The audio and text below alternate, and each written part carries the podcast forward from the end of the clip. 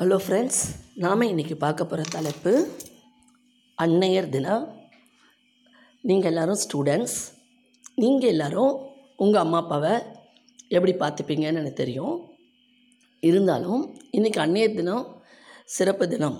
அன்னையர் தினம் என்பதனால ஒரு சில பாயிண்ட்ஸ் உங்களுக்கு சொல்ல விரும்புகிறேன் அன்னையர் தினம் என்றால் அம்மாவை மதிக்கணுன்றது அன்னையர் தினத்தில் மட்டும் இல்லை எப்போவுமே நம்ம நம்ம அம்மாக்களை மதிக்கணும். ஓகேவா இன்றைக்கி நம்ம ஒரு வார்த்தை அடிக்கடி சொல்லக்கூடியது தாய் இல்லாமல் நான் இல்லை தாயில் சிறந்ததொரு கோயில் கோயிலும் இல்லைன்னு. ஸோ um, அப்போ புராண காலத்துலேருந்தே சொல்லுவாங்க? அம்மா அப்பாவை வழிபட்டு வந்தாலே நல்லது இதுக்குன்னு தனியாக கோவிலுக்கெல்லாம் போகணுன்ற அவசியம் இல்லைன்னு சொல்லிட்டேன் அப்படி இருக்கிற தாய் தாய் வந்து நம்மளை நமக்காக பல கஷ்டங்கள் பட்டு விரதம் இருந்து பல என்ன சொல்கிறது இப்போ மாதமாக இருக்கும்போது அவங்களுக்கு சில நேரங்களில் வாமிட்டிங் வரும்.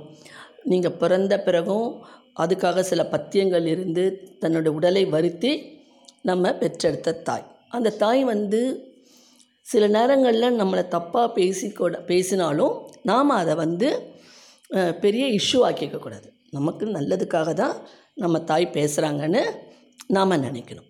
சரிங்களா? தாய் இல்லாமல் நாம் யாருமே இல்லை. இப்போ வந்து ஒரு தாய் வந்து எப்படி ஒரு குழந்தைய பா நீங்கள் படிக்கும்போது உங்கள் பக்கத்தில் உட்காந்துப்பாங்க. உங்களுக்கு உடம்பு சரியில்லைனாலும் உங்கள் கூட இருந்து பார்த்துப்பாங்க வீட்டு வேலையும் செய்வாங்க.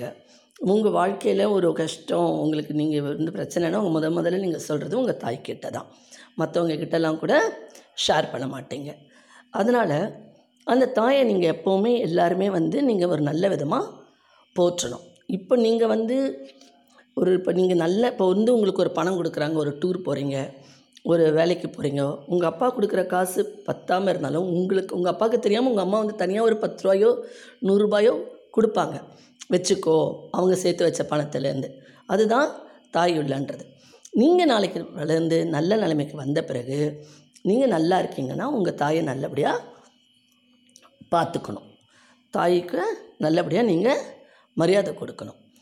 உங்களுக்கு கல்யாணம் ஆகலாம் உங்களுக்கு குழந்த பிறக்கலாம் உங்கள் குழந்தைங்க பெருசாகலாம் எல்லாமே நடக்கும். ஆனாலும் உங்களை வளர்த்து விட்டு ஏனியாக இருக்கிற உங்கள் தாயை நீங்கள் மறந்துடக்கூடாது. தாய்க்கு எப்போவுமே நீங்கள் பணிவிட செய்யணும் நல்லது செய்யணும். அந்த தாய்க்கு நீங்கள் செய்கிற மரியாதை உங்களுக்கு நாளைக்கு பிற்காலத்தில் உதவியாக இருக்கும். தாய் மனசு குளிர்ந்தால் தான் உங்கள் வாழ்க்கையும் குளிரும்னு சொல்லுவாங்க. அதனால் தாய் மனசு நோகும்படி நம்ம ஸ்டூடெண்ட்ஸ் யாரும் நடந்துக்க மாட்டீங்க. எல்லாருமே வந்து நம்ம எல்லா எல்லாருமே வந்து இந்த காலத்தில் தாய்க்கு ரொம்ப மரியாதை கொடுக்குறீங்க சிறப்பாக பார்த்துக்கிறீங்க நீங்கள் அவங்க அவங்கள அவங்கள நல்ல நிலைமையில் வச்சுக்கணும்னு மனசார நினைக்கிறீங்க. அதெல்லாம் வந்து மாற்று கருத்தே கிடையாது. ஒரு தாய்க்கு ரெண்டு குழந்தை இருந்தாலும் சரி அஞ்சு குழந்தை இருந்தாலும் சரி எல்லா குழந்தையுமே ஒரே மாதிரி தான் நடத்துவாங்க. எந்த விதமான பாகுபாடுமே அவங்கக்கிட்ட கிடையாது. அப்படியாப்பட்ட இந்த தினத்தில் நாம் எல்லோரும் நம்ம தாய்க்கு ஒரு மரியாதை கொடுப்போம். ஏன்னா நம்மளால் முடிஞ்சதை முடிஞ்சால் ஒரு கிஃப்ட் வாங்கி கொடுங்க. இல்லையா? ஒரு வாழ்த்து சொல்லுங்கள் உங்கள் அம்மாவுக்கு வயசாகிடுச்சு அவங்க ஒரு இடத்துல இருக்காங்க நீங்கள் இருக்கிறதா ஒரு ஃபோன் பண்ணி பேசுங்க. அவங்க அதுதான் எதிர்பார்க்குறாங்க. ஒரு வ ஒரு வசனம் கூட சொல்லுவாங்க. கொண்டு வந்தால்தான் சகோதரி சகோதரன் கொண்டு வந்தாலும் வராவிட்டாலும் தாய். நீங்கள் எதுவுமே கொண்டு வரணும்னு எதிர்பார்க்க மாட்டாங்க தாயின்றவங்க. உங்கள் அன்பு மட்டும்தான் அவங்க எதிர்பார்க்கறது. அவங்க அன்பு கொடுத்து தான் உங்களை வளர்த்துருக்காங்க.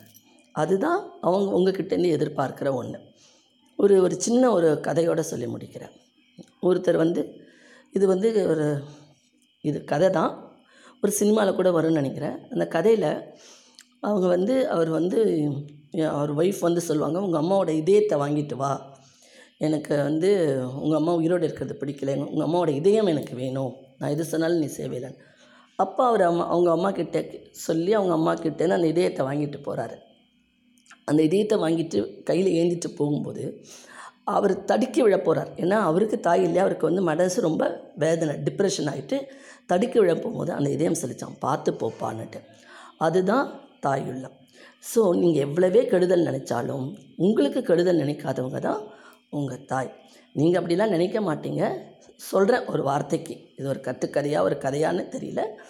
ஒரு வார்த்தைக்கு இந்த இந்த கதையை சொல்லியிருக்கேன். ஸோ நாம் எல்லாரும் நம்ம தாயை போற்றி தாயை வணங்கி வழிபடுவோம்னு இன்றைக்கு எபிசோட் முடிக்கிறேன். புதுசாக கேட்குறவங்களா இருந்தால் சப்ஸ்கிரைப் பண்ணுங்கள் இன்னும் அடுத்தடுத்த எபிசோடு வந்துட்டு இருக்கோம்.